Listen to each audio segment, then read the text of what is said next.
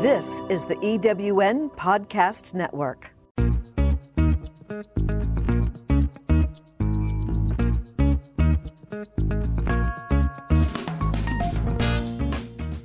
Welcome to Late Boomers, our podcast guide to creating your third act with style, power, and impact. Hi, I'm Kathy Worthington. And I'm Mary Elkins. Join us as we bring you conversations with successful entrepreneurs, entertainers, and people with vision who are making a difference in the world. Everyone has a story, and we'll take you along for the ride on each interview, recounting the journey our guests have taken to get where they are, inspiring you to create your own path to success.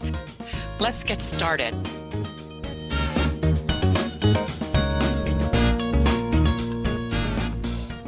I'm Kathy Worthington. Welcome to our latest episode of Late Boomers.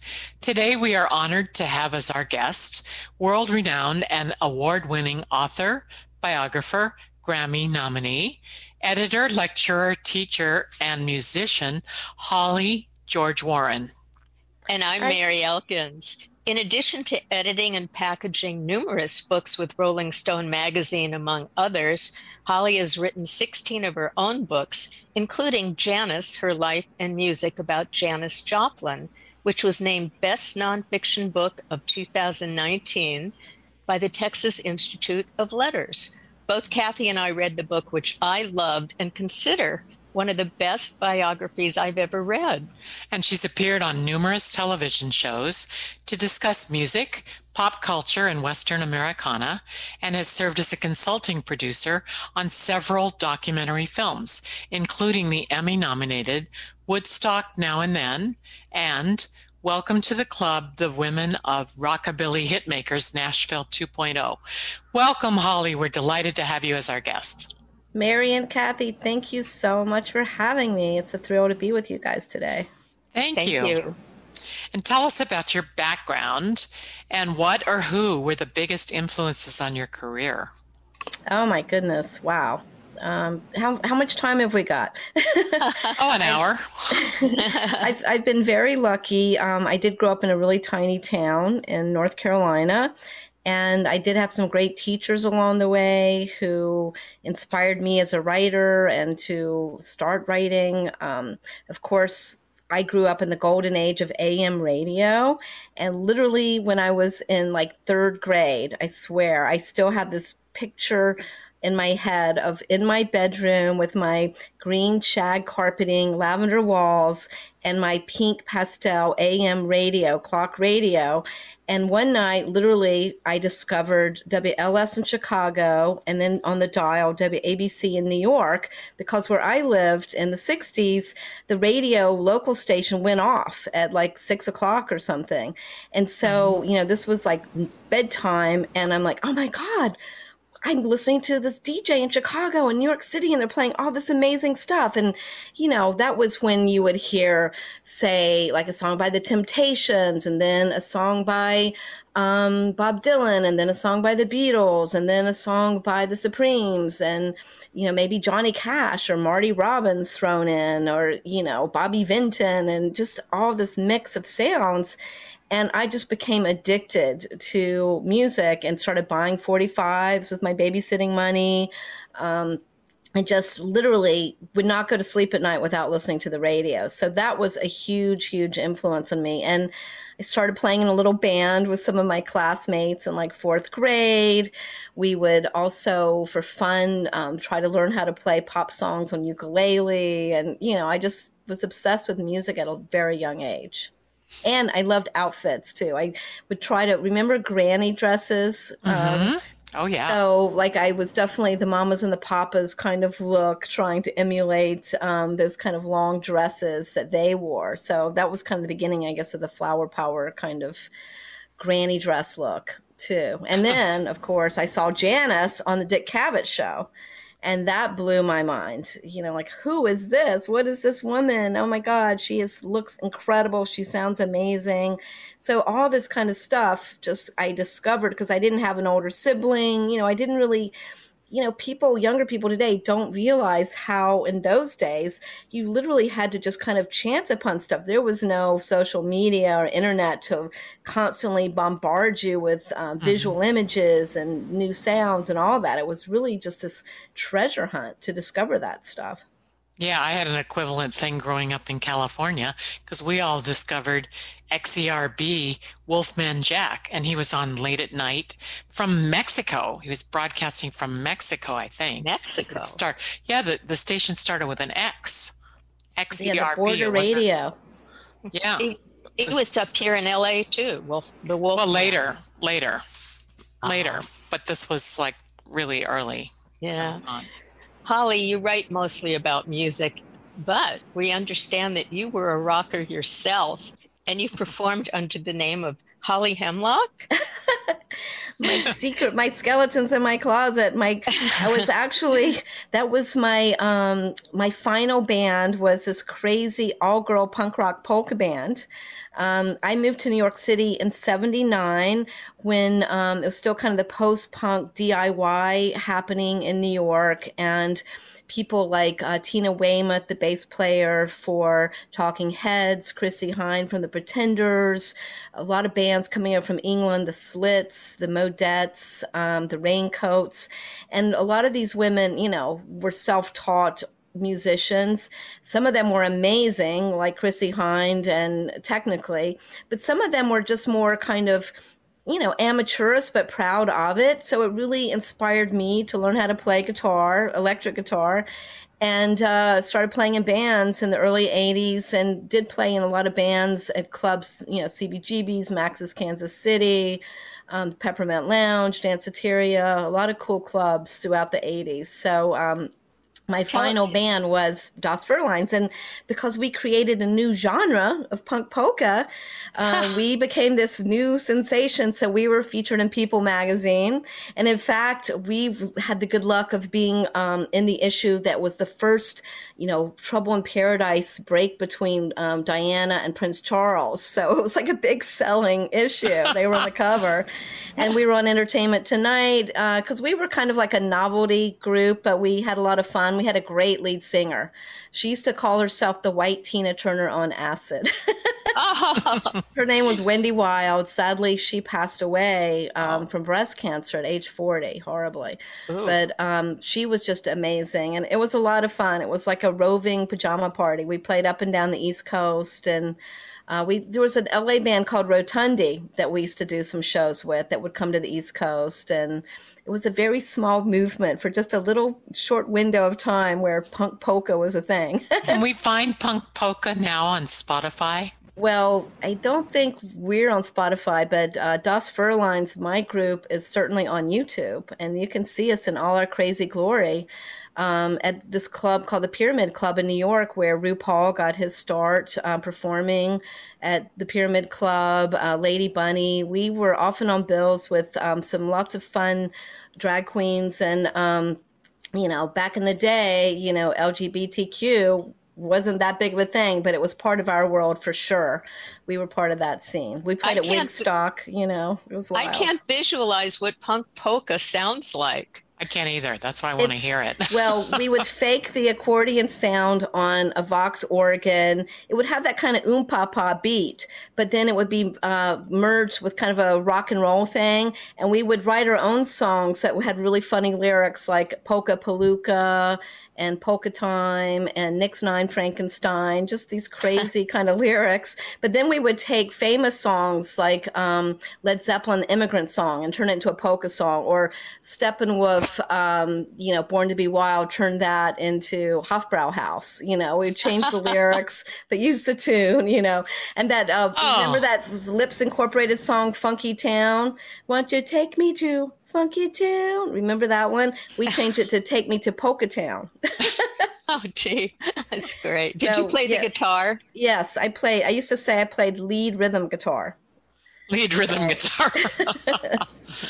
no but, big, uh, big lead licks. No licks. it was it was a lot of fun. We and in fact we all met our future husbands that way. I met my husband he was playing in a band called the Flesh Tones, and we were kind of their little sister band. We would do gigs with them, and um, a couple of the other gals in my band uh, went out with guys in the Fleshtones. So it was, uh, and we actually met. We're coming up on our anniversary. Um, Labor Day weekend, 1987, we played a double bill together out in East Hampton, in the Hamptons, and um, because it was a busy traffic, you know, weekend, we went out there at like two in the afternoon. The club had a big barbecue for us and this party for us before the show. So we hung out with the guys in the Fleshtones, and I didn't really know Robert, the bass player, that well, but uh, some heavy flirtation started. There was some chemistry there because it turns out he was also from the South. He was from Atlanta, and the rest of the guys in the band were all from Queens. So um, we had that in common, and after the show, we our vans drove off into the sunrise. but back in the East Village in New York City, we ended up connecting and started going out. And two years later, we got married in 1989. So. Oh, it's so yeah. romantic. I love that story. I love that story. And and also you're a two-time Grammy nominee. So tell yes. us about that. Well, again, you know, my love of music, um, I've always loved all different kinds of music. So, my first nomination was as co producer of this very cool, I have to say, five CD box set called RESPECT, A Century of Music by Women. And it came out in 2000. So, it looked back, it, I went, we went all the way back to like Sophie Tucker and, you know, some of the earliest female performers and through all genres. You know, we had, of course, blues, uh, Bessie Smith, and we had uh, jazz, Billie Holiday, and then all through rock, of course, Janis, and you know, country legends like Patsy Cline, Loretta Lynn, and then all the way up through, um, you know, punk rock, uh, disco, pop, you name it. So is R&B. that still available? I hope it is, but I'm not sure. I'm sure, well, everything's available these days, but it was a very cool set. Um, I worked with, um, I co produced it with a staff producer at Rhino, Julie D'Angelo, who's still out in the LA area. And it was such a cool set. Um, curated all the you know selections and then i um, she and i got some women to write liner notes for each of the sets each of the cds um, she found this incredible woman artist who painted um, cover art and we had little postcard. It was a beautiful package. If you can find it it's got a velvet burgundy cover. It's a you know box. Rhino just used to do amazing projects back in the day and i yeah. in fact you know, some of my dearest friends I met through working on some projects with Rhino, different uh, anthologies. And also, I was an editor at Rolling Stone in those days. And I ran the book division. So, a lot of my book projects, we would need discographies of artists, say going back to the 50s. And they were the experts, the guys at Rhino, on you know the history of music and they could always provide me with so much information. So we worked together over the years many times. And all my trips out to la beginning in the early 90s hanging out with these people at rhino it was one of my favorite parts of my uh, career was doing that. Wow. I'm, now my second Grammy nomination. Oh. We sadly we lost. Um, we were up against Louis Armstrong Centennial, you know, so he won that year for the best box set. We were up for the best historical um, album. Hmm. And then, you know, fast forward, I guess it was um, about 10 years later, I was nominated again for writing liner notes for a set that Sony Music did called the Pearl Sessions, which was an expanded um, set of music from Janis Joplin's famous album, which is 50 years old this year, believe it or not, Pearl. Oh. And they had gone back into the vaults and found all this amazing. Um, foot um, you know tape of her in the studio coming up with ideas for song arrangements guitar parts um, tempo changes. And you can hear her discussing it in the studio with paul rothchild the producer. And i'm like oh my gosh janis joplin was producing this record. She was not just this passive girl that came in and sang. She had all these musical ideas. She was a musician. And it really changed my head around about janis so I got to interview quite a few people about her for that those liner notes I wrote, and then those were nominated for a Grammy. This time I lost to Ray Charles. Um, but, but anyway, um, some liner notes for a Ray Charles box set. But I did kind of open the door with the estate of Janis Joplin um, and a company, Jam Inc., that handles her licensing and her music to this day. So that kind of led the way to getting to write her biography, you know, 10 years later. So it's just crazy how things work out like that. It, it really is. And uh, what you said about her, as far as being the musical genius that she was and the intellectual, I had no idea until I read your book about those things about her because yeah. I only had the vision of her of singing and you know with the alcohol and being drunk and drug drug addled and but she wasn't that at all. Yeah. And it's kind of like, you know, I think you might know a little bit about Dean Martin, but you know how um, Dean would always, you know, have this persona that he created of this, you know, lounge lizard, drunken guy and, you know, all that kind of stuff. And reality, he was like this, you know, savvy entertainer and really smart and incredible musician and shrewd and all that stuff. And the same thing with Janis. She just created this kind of bawdy blues mama persona. And she herself would kind of back it up with the interviews that she did back in the day with journalists. But then when I got to, um, you know, really discover the real Janis and find out, oh my gosh, this woman was such an intellect. She was such a hardworking musician. She loved being in the studio. And I can just tell you, being an amateur musician myself, having played in lots of bands, you know, it's such a different thing between being on stage and entertaining and coming up with this crazy kind of exciting stage presence than it is to be in the studio where it just takes patience and focus and persistence, you know, to go through and do these recordings and listen to the tracks and figure out how to make it better and then the mixing. And it's this very technical process.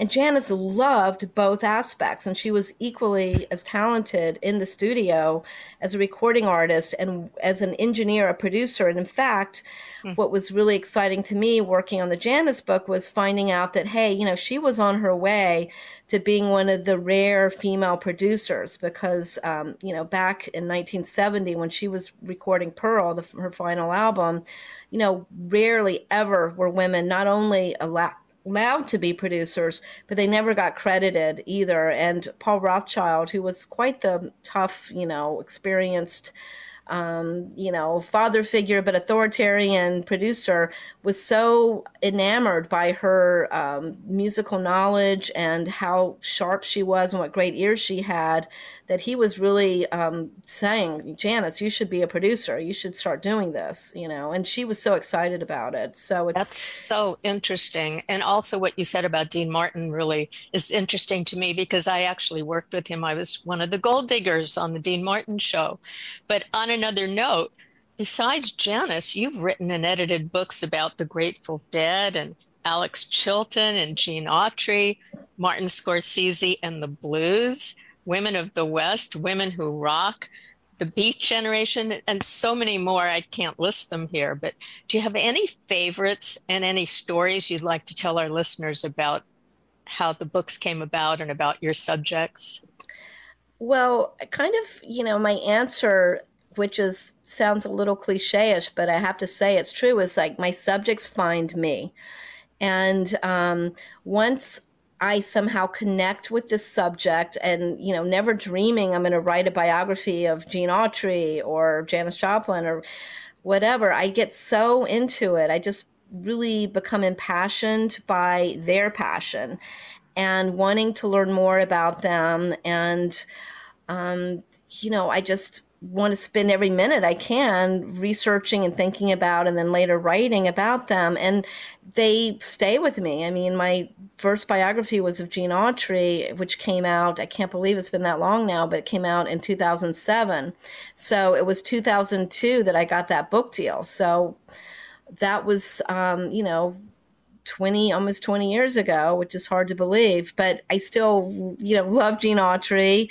I'm still curious about him even to this day. And um and i guess you know it's it's weird. It doesn't seem to be you know what's the you know how can you go from gene autry to alex chilton to janis joplin and now jack kerouac? But weirdly enough they all were game changers. Um, they all through their artistry and their careers, they changed our culture in very different ways, but um, our pop culture, but also our culture. So that really fascinates me when I discover people like that because, you know, a lot of people like, who's Alex Chilton, you know? And I mean, he was a 16 year old boy in Memphis, Tennessee, who just kind of lucked into getting to sing the song The Letter with a guy, you know, Dan Penn, who had never produced a record before, who became, you know, famous producer, songwriter, written by a guy, a songwriter who'd never had a song covered before and recorded, who became a very famous songwriter. So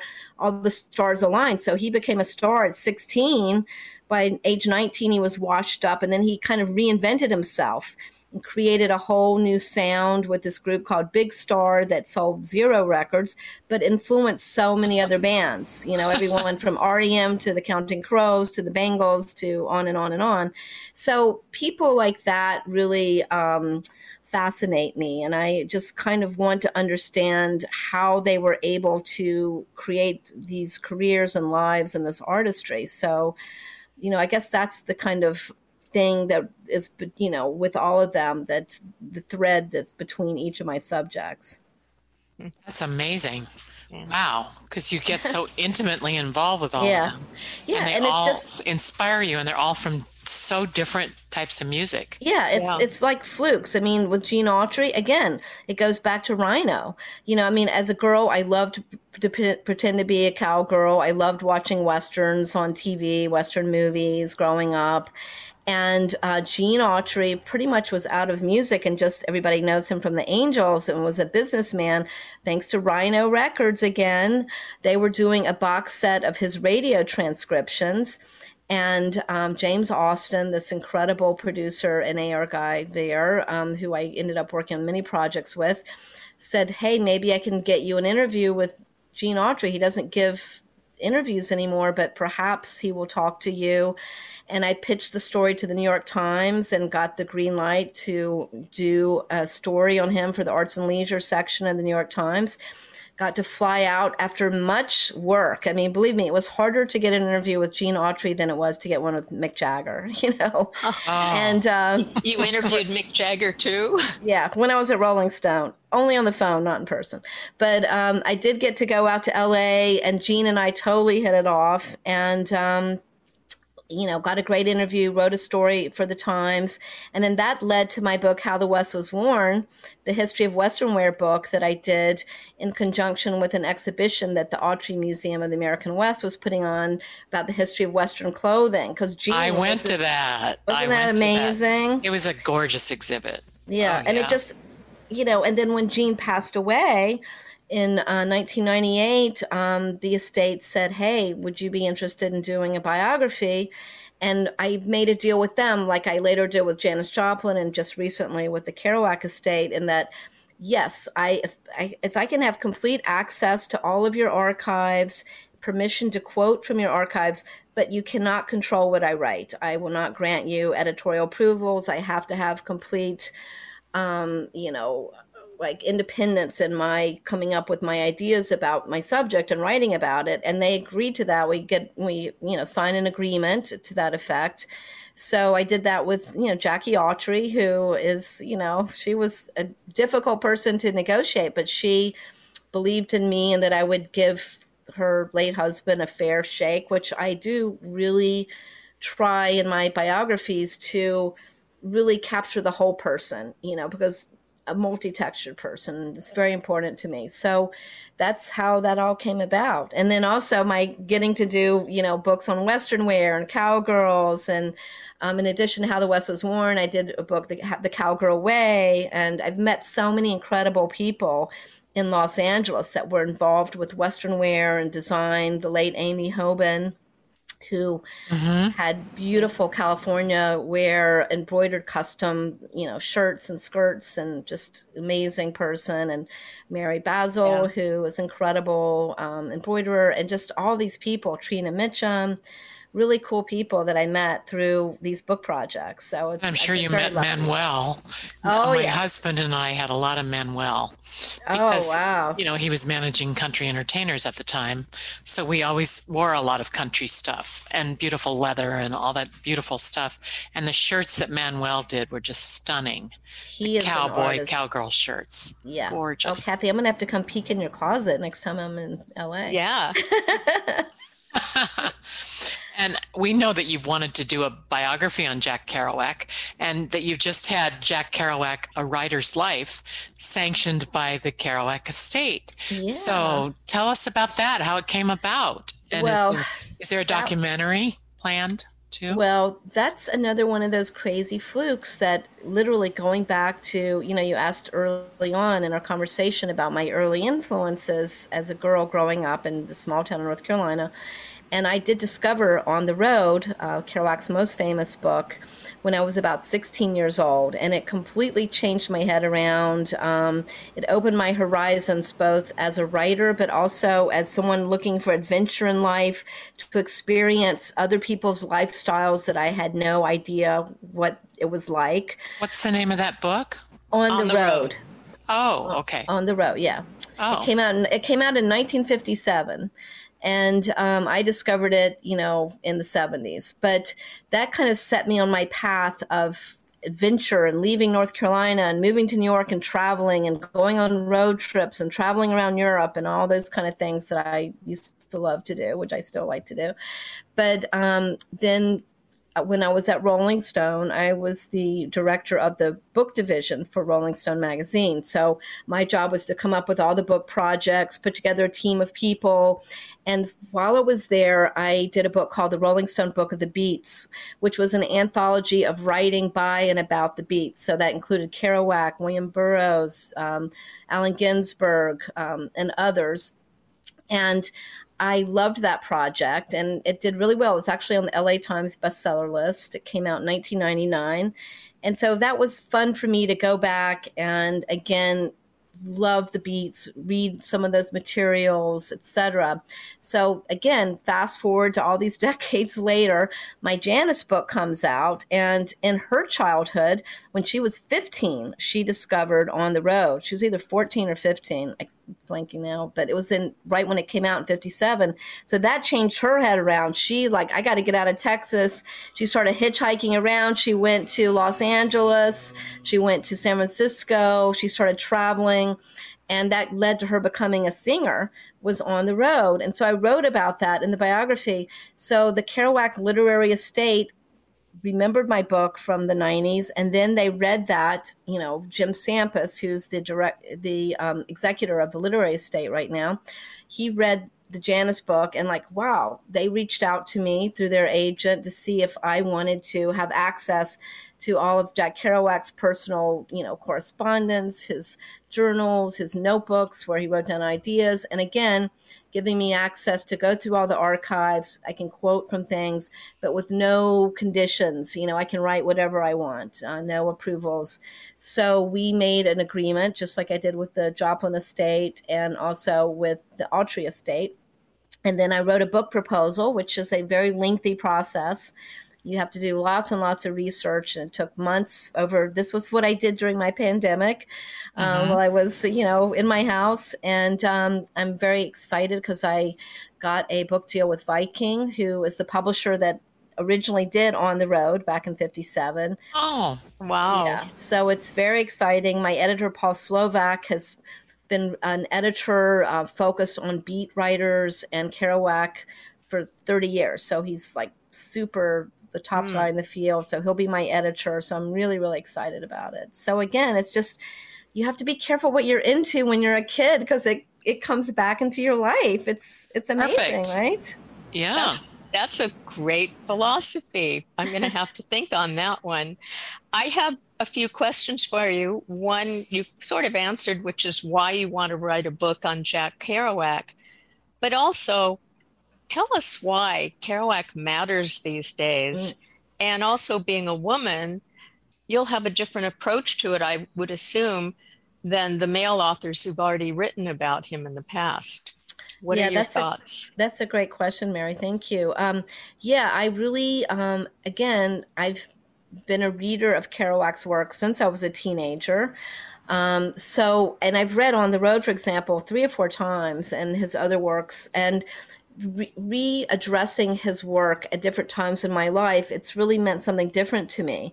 Now, with our cultural changes, um, with a lot of the attitudes now that we have, as thank goodness, um, you know, our culture is becoming more enlightened about uh, marginalized people, about the treatment of women by, um, you know, this the patriarch, you know, the patriarchal culture you know, I'm approaching his life looking through that lens, but also really looking at the writing. And at the time when his book came out in 57, it really changed the way literature um, was, you know, accepted in our culture. Like, uh, at the time it was very experimental it was very groundbreaking he had a lot of critics but his one of his major influences was on rock and roll, on music. People like Bob Dylan would not probably exist if not for Jack Kerouac. Um, he was very inspired. Even Dylan's most recent album that came out in 2020 uh, name checks Kerouac. Um,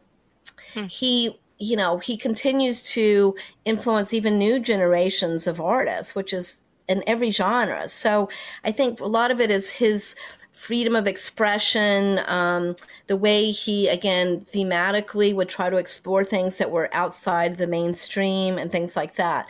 Now, you know, there's some things about Kerouac's writing now that we definitely take issue with. I mean, things that we don't uh, approve of the way he would um, refer to some marginalized people that he loved you know, he, it was for him a positive, but the way it comes off today sounds um, not derogatory, but just more just um, not appropriate. Let's say it. Let's put it that way. So, you know, so I'm going to have to put everything into perspective. But the other thing I'm really excited about is um, exploring these archives because believe me, this guy was just so prolific. So much of his writing we still haven't even seen. Um, he kept a journal beginning at the age of 14. He was a um, profligate letter writer, so his correspondence is amazing. And, you know, sadly, he suffered from, you know, really severe alcoholism and died very young at age 47. And mm. he started to deteriorate in the 60s. He really did not handle fame at all very well. And you can even see weird parallels with people like even with um, Janis. In fact, I just found out about um, the the great um, poet Gary Snyder, who's um, a Californian who introduced um, Buddhism back in the 50s um, to our culture and his poetry reflected his Buddhist beliefs. And he was a great nature lover, and he and Kerouac were great friends. Kerouac very much admired him. And I just recently saw an interview that he gave in the 1970s where he compared Janis and Kerouac as far as that they had so many um, demons, but part of it was like their passions for their art was so great it overwhelmed them and they couldn't control it. It just kind of took them over. And they ended up you know janis you know with alcohol and then horribly for accidental heroin overdose and then kerouac also with um, you know alcohol addiction ended his life at age 47 so so there's going to be a lot of interesting things to look at. So i'm very excited about the discoveries that i'm going to make and just kind of re-looking through uh, the lens of today at his life and work. Yeah, and you've also been involved with the Rock and Roll Hall of Fame and have been a consultant and lecturer on popular music and Western wear at several museums. So tell us about that. Well, again, um, I just kind of lucked into some of those things when I was at Rolling Stone. Um, I ended up meeting some of the curators at the Rock and Roll Hall of Fame, and they found out I was this total geeky, you know, rock nerd who loved rock and roll history and read, you know, rock and roll history all the time. And so I ended up um, getting to work on projects. Again, actually, that was another way that the Janis thing came about. Was mm-hmm. all the way back to the '90s. They did a um, kind of really cool symposium on Janis Joplin in Cleveland at the Rock and Roll Hall of Fame. I got to go to that and meet um, her siblings and some people that uh, had played with her, Sam Andrew, who's sadly no longer with us, her guitar player for a long time. Anyway, so getting to participate in things like that um, led to some great book projects. But at the same time, I love working on music history. I lo- I've always been a history nut, so I've enjoyed working with the Rock and Hall of Fame. Um, on the induction book every year. I'm the editor of that book. So, you oh. know, the induction is going to be in October this year. So I'm just finishing up that project. And then I've also been fortunate in that I'm on the nominating committee. So I'm one of those people everybody hates who um, comes up with uh-huh. um, people that we think should be inducted into the Rock and Roll Hall of Fame. And then there's a much wider voting base of, you know, several hundred people that do cast the votes when we come up with like say 15 candidates. So i get to do that um and what a again, treat. That's such an yeah. honor. Yeah. yeah so it's, you know, this year is very exciting. There's a great slate of inductees this year. It's going to be really cool. And it will be broadcast on HBO in November, HBO Max. So oh, people great. can watch it. So, oh, great. Watch, we'll be watching. Uh, recently, the U.S. Postal Service called upon you to be a consultant on their new stamps, which will celebrate the enduring legacy of Western wear and the accessories of the American West. We understand you have an extensive collection of Western wear yourself. Tell our listeners what you did for the Postal Service and also about your collection. Well, that was another one. Like, what did I do during the pandemic? I was shocked to get a call from um, the people that were kind of behind the making sure everything is accurate because they always do like an info sheet on whatever the subjects of their stamps are. And then as they work with their designer and the artist who renders the stamps, they want to make sure that they're accurately depicting whatever it is. So they got to, you know, they sent me the sketches and some draft copies. So I got to weigh in and, you know, throw, give them my two cents worth. And, um, again, I've just, it's just been kind of a hobby for me. Again, going back to my teenage years, growing up in North Carolina, I bought my first pair of vintage Pee Wee. Remember the little Pee Wee ankle cowboy boots with like oh, yeah. snub toe, black with like little white filigree inset designs, um, and started buying vintage Western shirts in the 70s. I was really into that. I loved the Flying Burrito Brothers and Gram Parsons and that whole look.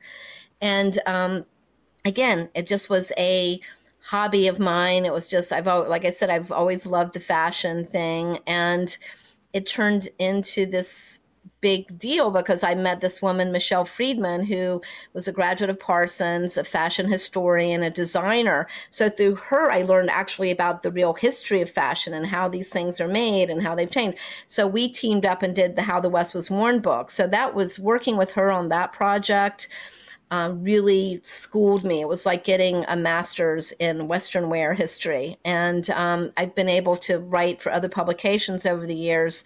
So luckily, my name's been out there, so people contact me about stuff like that. So it's that's been very, very exciting about that. So, well, how many pieces of clothing do you own that are the Western oh my God. wear yeah, well, see, I say doing how the West was worn what gave me license to shop, and and uh, that's when eBay was first getting going too. So oh my gosh, I started buying um, nudie suits. You know, Nudie the rodeo tailor.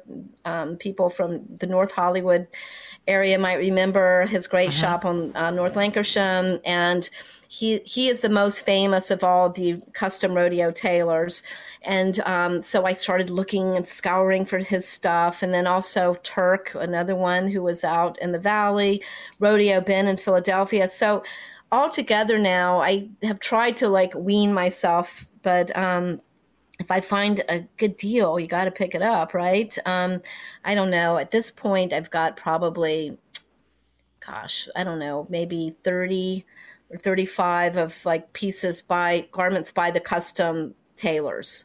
I kind of got on a mission to try to have one sam one representative of everyone in our book.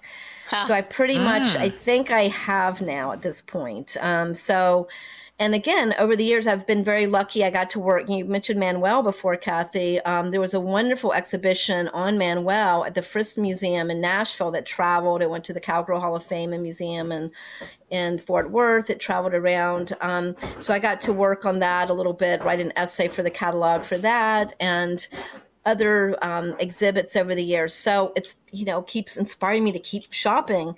I don't actively seek stuff out like I used to back in the early aughts, but um, luckily I was able to find a lot of good pieces. And some of my pieces were in an exhibit at um, the Museum of the Berkshires up in Massachusetts um, a few years ago. So that was kind of cool and then my very nice too. I think I have. I think at this point I have 37 pair of cowboy boots, something like that. cool. Most of which just sit on my shelf and I look at them, but uh, I still wear them. There's certain pairs that I like to wear a lot. The comfortable ones. And in addition to your work, you have a family too, right? Tell us about them and, and tell our listeners who have full work schedules how you manage your work around your family time. Well, I have a very indulgent husband and a very supportive son. And um, as I mentioned, my husband is a musician. He's also a writer and an editor. He's actually working on a book right now about Johnny Cash. Oh. It's going to be hmm. published in 2022. It's a collection of um, writings about Cash and interviews with Cash from the 50s all the way up to his passing in 2003, I think it was. Um, that's coming out next year, Chicago Review Press, and he's also written novels. So he reads all my work and gives me lots of editorial advice and helps me when I get stuck. I'm like, I can't think of how to write about, you know, he'll literally help me come up with sentences and, you know, he's great and very Oh, how nice to have a, a editor in the house. Yeah. And he's an incredible musician, so I get to hear lucky him sitting around playing guitar and singing, and he's a great songwriter, so I'm very lucky. And our son is a filmmaker. He just graduated college last year, and um, his name is Jack Warren, and my husband is Robert Burke Warren and they both have websites. Um, and so Jack Warren uh, is now making films. Uh, he graduated from Wesleyan University in the film department last year during the pandemic, so it was a virtual graduation. Mm. But um, in fact, one of his films, his senior thesis film, is going to be in the Hudson Valley Film Festival next week. That's um, fantastic. So yeah, so and he's been very supportive and the poor kid since he, I took him when he was a baby he went to see Wanda Jackson and Steve Earle. He went to cons Riders in the Sky the western band. So he's been going to see music his whole life and played music for a while himself but he really wants to be a filmmaker. Oh that's great. Fabulous. Uh, as a writer myself I'm always on a quest to unearth a great writing process what is your process? What, do you sit down in the morning and write all day? Do you have a certain amount of hours you write? Um, do you adhere to the schedule? Um, I wish I could be disciplined enough to write every day, and um, sadly for me, you know, I've you've gotten the idea that I love history and I love talking. I love mm-hmm. interviewing people. I love doing what you guys do. I love interviewing people and talking to people.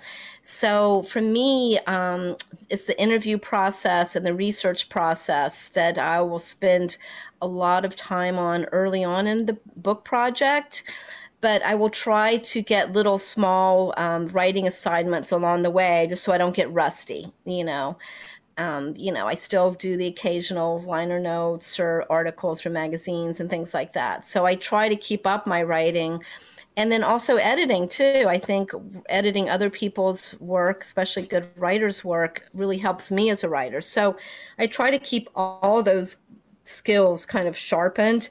But then when it comes time to actually sit down and write the book, which for me is the horror time because that's when it's just you're all alone in the room, you and your laptop, you know, and yeah.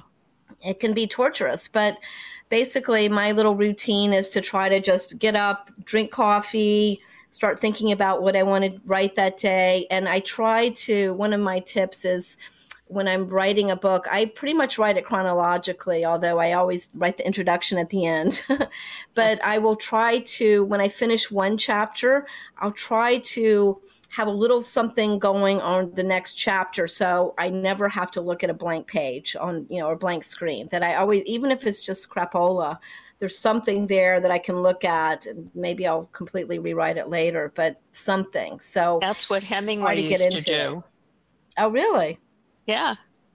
Wow. Well, yeah. it's, you know, I just watched that really great doc- Ken Burns documentary on Hemingway. I don't know if you yeah. saw that, but I do love hearing um, about other writers and some of their techniques and how they get over these stumbling blocks. And one thing that I do try to remind myself, and a, a dear friend of mine, um, this great photographer named Mellon Tytell, who was very good friends with the great photographer Robert Frank, she was struggling over a book she was writing once, and Robert Frank said, "Come on, Mellon, it's not like you're writing the Bible." So I try to, you know, just like try not to let it loom too large in my head like okay just one foot in front of the other one chapter at a time one paragraph at a time to just not get overwhelmed and just not you know not to freak yourself out with yeah. with the enormity of the project because that can be that can paralyze you you know yeah. and i just for sure that's myself, great advice it's yeah. great advice Thank for writers yeah, yeah mary and, you got some good advice i was just going to say being an editor sometimes i think can work against me because i have gotten to edit a lot of brilliant writers and then i'm always judging my own writing against others and raising the bar. So i get i'm very very self-critical of my own work. So that can also be paralyzing. But mm-hmm. I try to, again, talk myself out of that. I'm like, just get it down. You can always go back as a process. It's like sculpting. You know, you start with like this slab of marble and you're chiseling away until you finally get, you know, David, right? Holly, I have one more question I'd like to ask you. How do your books change you? How do your characters that you meet who may or may not be alive when you work with them how do they change you as a as a person Gosh, that's a great question, Mary. Um, I think, you know, sometimes it, the my subjects, how much they have to sacrifice for their, you know, art and you know for their career, it really helps me put things in perspective, um, so that I mean I don't have the ambition that they had, and I don't want to give up so much, maybe say of my personal life and things like that. You know, you were asking me before about my family. So I think to be able to, you know, balance my family with my career is really important to me. And I sometimes it, it just, they're kind of like almost like a lesson in what can happen to you when you're not able to balance that, um, especially when you get so involved in that person's life and you see the hardship and the heartache struggles in their personal lives that they have to go through. So it kind of helps put things in perspective, you know, to be it helps me feel pretty good about just balancing things and I don't care if I'm like the top, you know, female Stephen King of biography writers or whatever, that kind of thing. Our guest today on Late Boomers has been the celebrated author Holly George Warren. Look for her next book, Jack Kerouac, A Writer's Life, which is planned to be in bookstores in 2025. And Holly can be reached at her website, hollygeorgewarren.com. Just run it all together in one word. And thank you so much, Holly. Thank you. Well, well, Mary and Kathy, I so appreciate y'all having me on the show today. And I look forward to seeing you in person, I hope, one day in the future. I hope so. it's the very near future. And to our listeners, please follow us on Instagram at I am Kathy Worthington and at I am Mary Elkins and on our Late Boomers Instagram. Also, please please write us some feedback on our website, lateboomers.biz, that's B-I-Z, and tell us what you're enjoying. We want to serve, inspire, and entertain you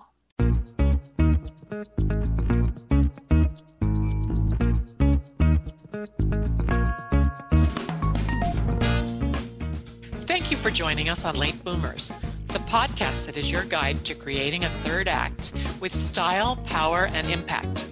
please visit our website and get in touch with us at lateboomers.biz. If you would like to listen to or download other episodes of Late Boomers, go to ewnpodcastnetwork.com. This podcast is also available on Spotify, Apple Podcast, and most other major podcast sites. We hope you make use of the wisdom you've gained here and that you enjoy a successful third act with your own style, power, and impact.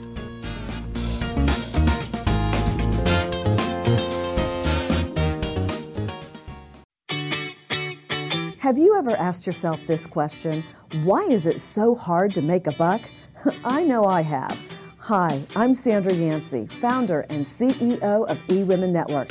What I have discovered after going from the brink of bankruptcy to running a multi million dollar award winning business is this you can't build a million dollar dream hanging around minimum wage mindsets. My mission is 1 million women entrepreneurs generating $1 million in annual revenue.